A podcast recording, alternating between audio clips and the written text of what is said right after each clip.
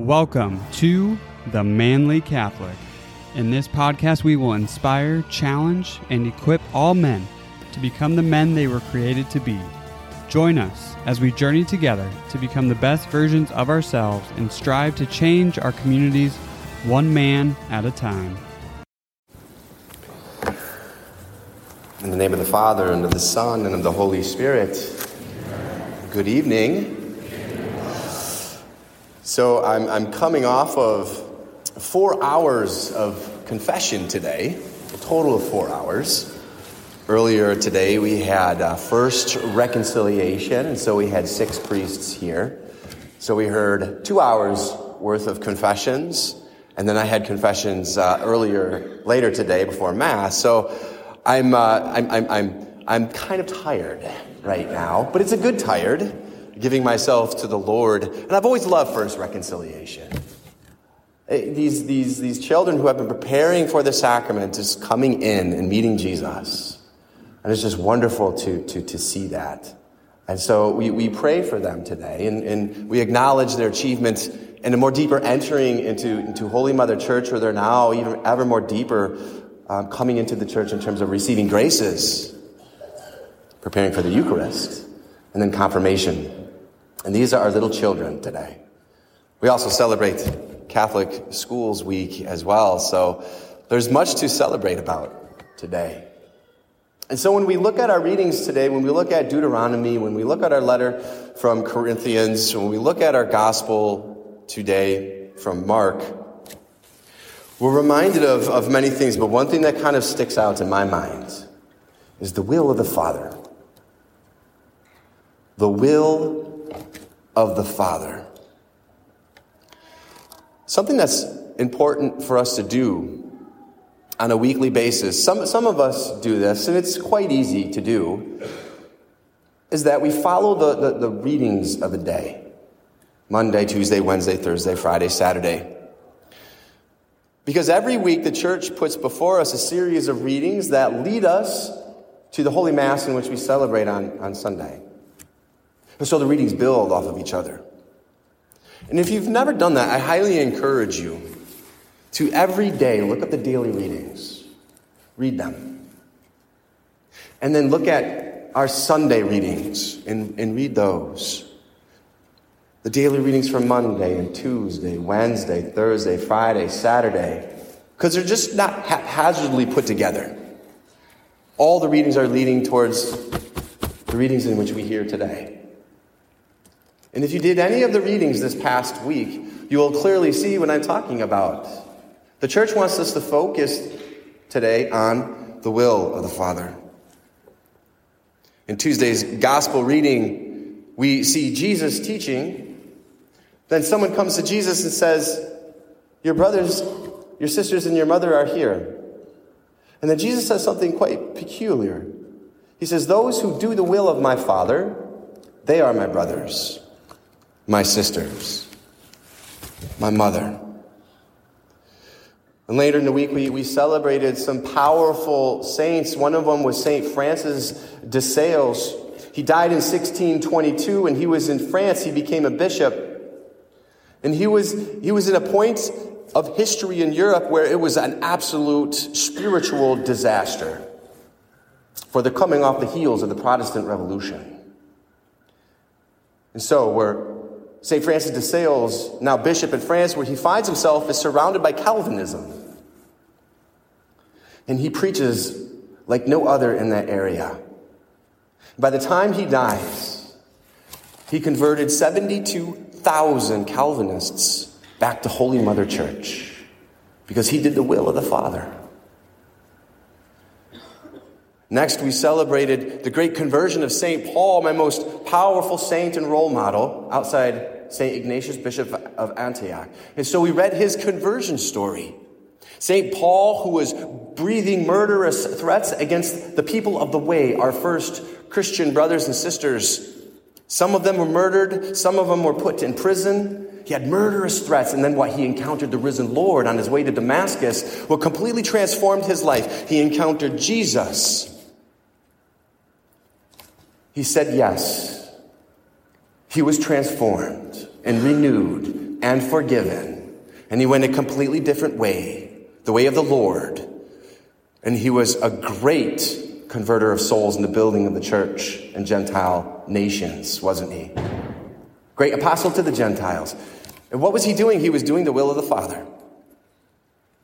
And so that leads to our readings today. When we, when we look at Deuteronomy, we clearly see that this book is laying out before all the Israelites that your heavenly Father is the one true God.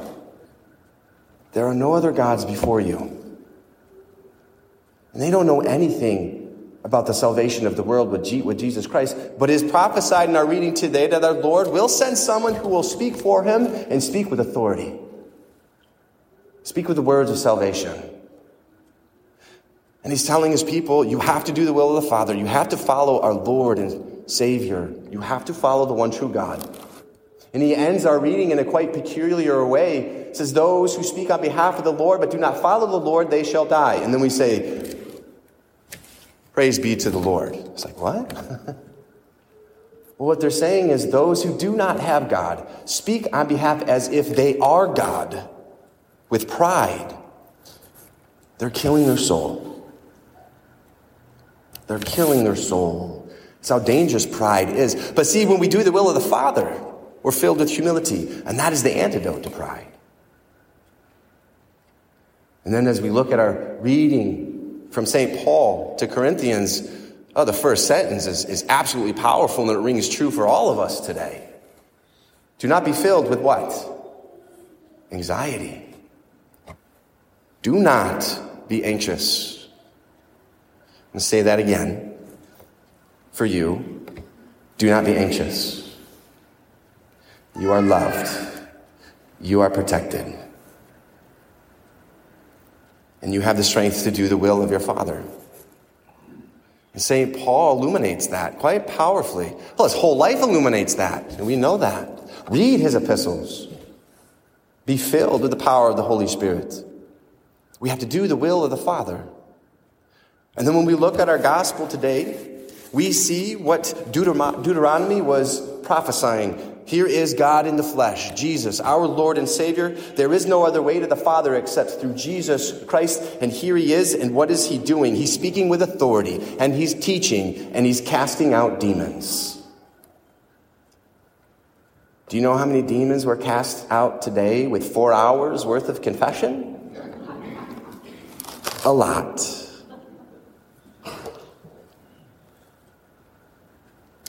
We have to do the will of the Father. How powerful is that? Well, in Matthew, Jesus says, Not everyone who calls to me, Lord, Lord, will enter the kingdom of heaven except those who do the will of my Father. All right, Father Dominic, we've heard it. You said it six times. The will of the Father, what is it? Well, if you would have paid attention to one of our gospel readings, it was either Wednesday or Thursday. Jesus says that the most important commandment is love. That's the will of the Father. To love is, is I love you, he says. There is no greater love than this than to lay down your life for your friends. Love is not letting someone do what they want, when they want, however they want, with whomever they want.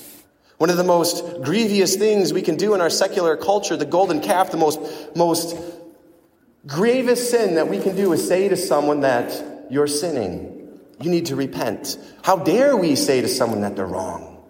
But we're supposed to do that as Christians. That's laying down our lives for our friends. That's the spiritual and corporal works of mercy. Counsel the doubtful, admonish the sinner. These are the things we have to do for the will of the Father. Luke says that those who say they love our Lord but do not follow his commandments are a liar, and the truth is not in them. Doing the will of the Father is following his commandments. And when we submit to the Lord, that is sometimes very difficult. And ah, there it is. There's pride. There's pride. We give that over to the Lord. That's why we have confession.